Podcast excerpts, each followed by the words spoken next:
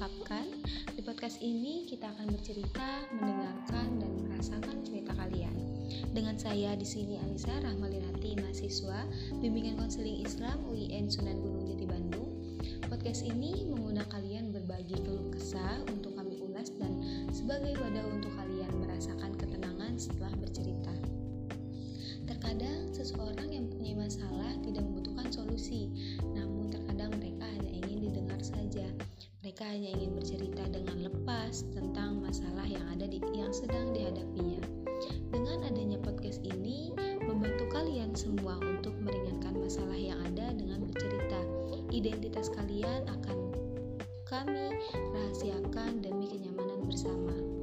Kali ini kita akan membahas perkembangan anak dari keluarga broken sebut saja Ira sebagai nama samarannya. Ira ini termasuk orang yang cukup nakal, namun ia terlihat sangat alim di luar dan memang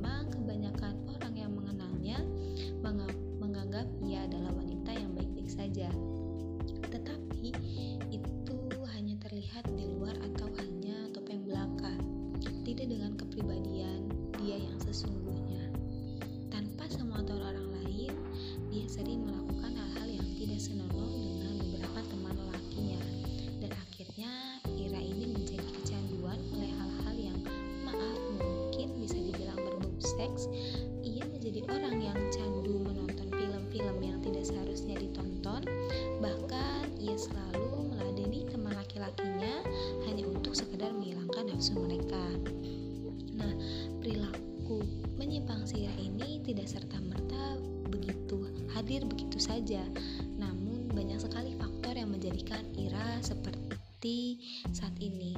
Faktor yang sangat mempengaruhi Ira adalah faktor keluarga.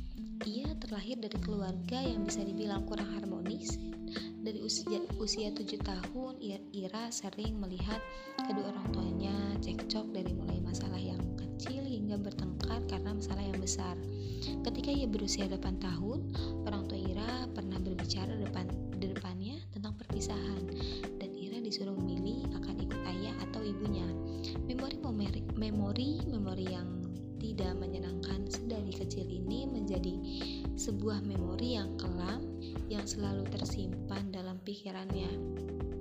Dengan adanya keluarga yang kurang harmonis, Ira tumbuh sebagai anak yang kurang mendapatkan kasih sayang, perhatian, dan kehangatan yang seharusnya ia dapati dalam lingkungan keluarga. Setelah ia tumbuh dewasa dan bertemu teman-teman yang bisa membuat dia nyaman dan merasa mendapatkan perhatian lebih dari seorang, terutama seorang lelaki, sehingga ia berani melakukan apa pun demi lelaki yang ia sayangi.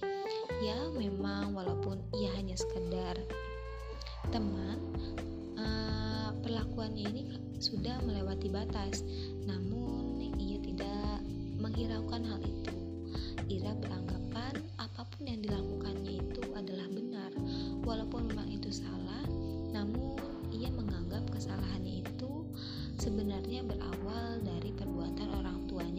Masa lalu.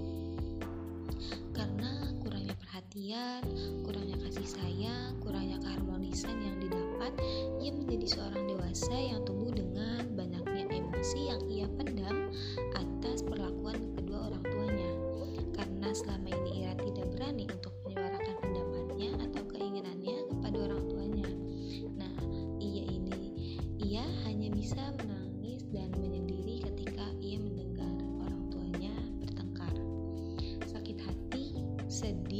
marah itu adalah hal yang wajar.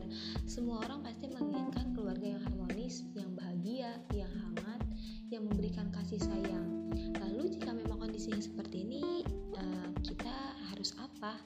Apa pun yang terjadi, kita harus terima. Itu berat, itu menyakitkan. Memang begitu, tapi itu takdir yang harus kita terima. Jadi, apa yang harus kita lakukan? Maka carilah orang yang tepat, bisa memahami kamu, yang bisa memberikan solusi yang sehat, yang tepat dan efektif. Setelah itu, lakukanlah dan ekspresikan rasa sakitmu dengan cara yang tepat juga. Nah, di dunia ini tidak ada manusia yang sempurna.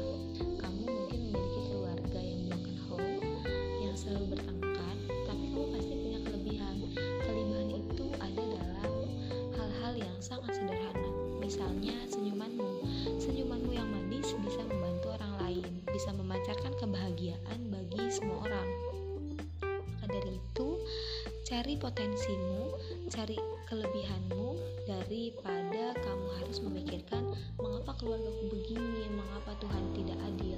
Cobalah deal dengan apa yang kamu alami. Itu memang menyakitkan, tapi kamu bisa memilih uh, kamu tetap bahagia dengan mengembangkan bakat dan potensi atau kamu tetap pada pergaulan yang salah dengan merugikan dirimu sendiri. Banyak hal yang bisa kita ambil dari cerita tadi karena suatu masalah akan terasa sangat berat jika kita memikul masalah itu sendiri. Namun, lain halnya jika kita bisa mengungkapkan keluh kesah dan masalah kita ke orang yang tepat. Itu akan menjadi lebih ringan. Semoga dengan adanya podcast ini bisa membantu kalian untuk bercerita dan mengambil hikmah dari cerita-cerita yang ada sehingga membuat kalian lebih terbuka dan bisa berbagi pengalaman dan cerita juga mencari solusi bersama closing statement dari saya, kita sebagai manusia tidak bisa memilih dari siapa kita lahir, keluarga seperti apa yang kita punya, tapi kita adalah subjek. Kitalah yang menentukan mau hidup seperti apa, mau bahagia atau terpuruk, terpuruk selamanya. Mungkin sekian podcast kita hari ini. Jika ada salah-salah kata, uh, saya dimaafkan. Wabillahi taufiq walhidayah wassalamualaikum warahmatullahi wabarakatuh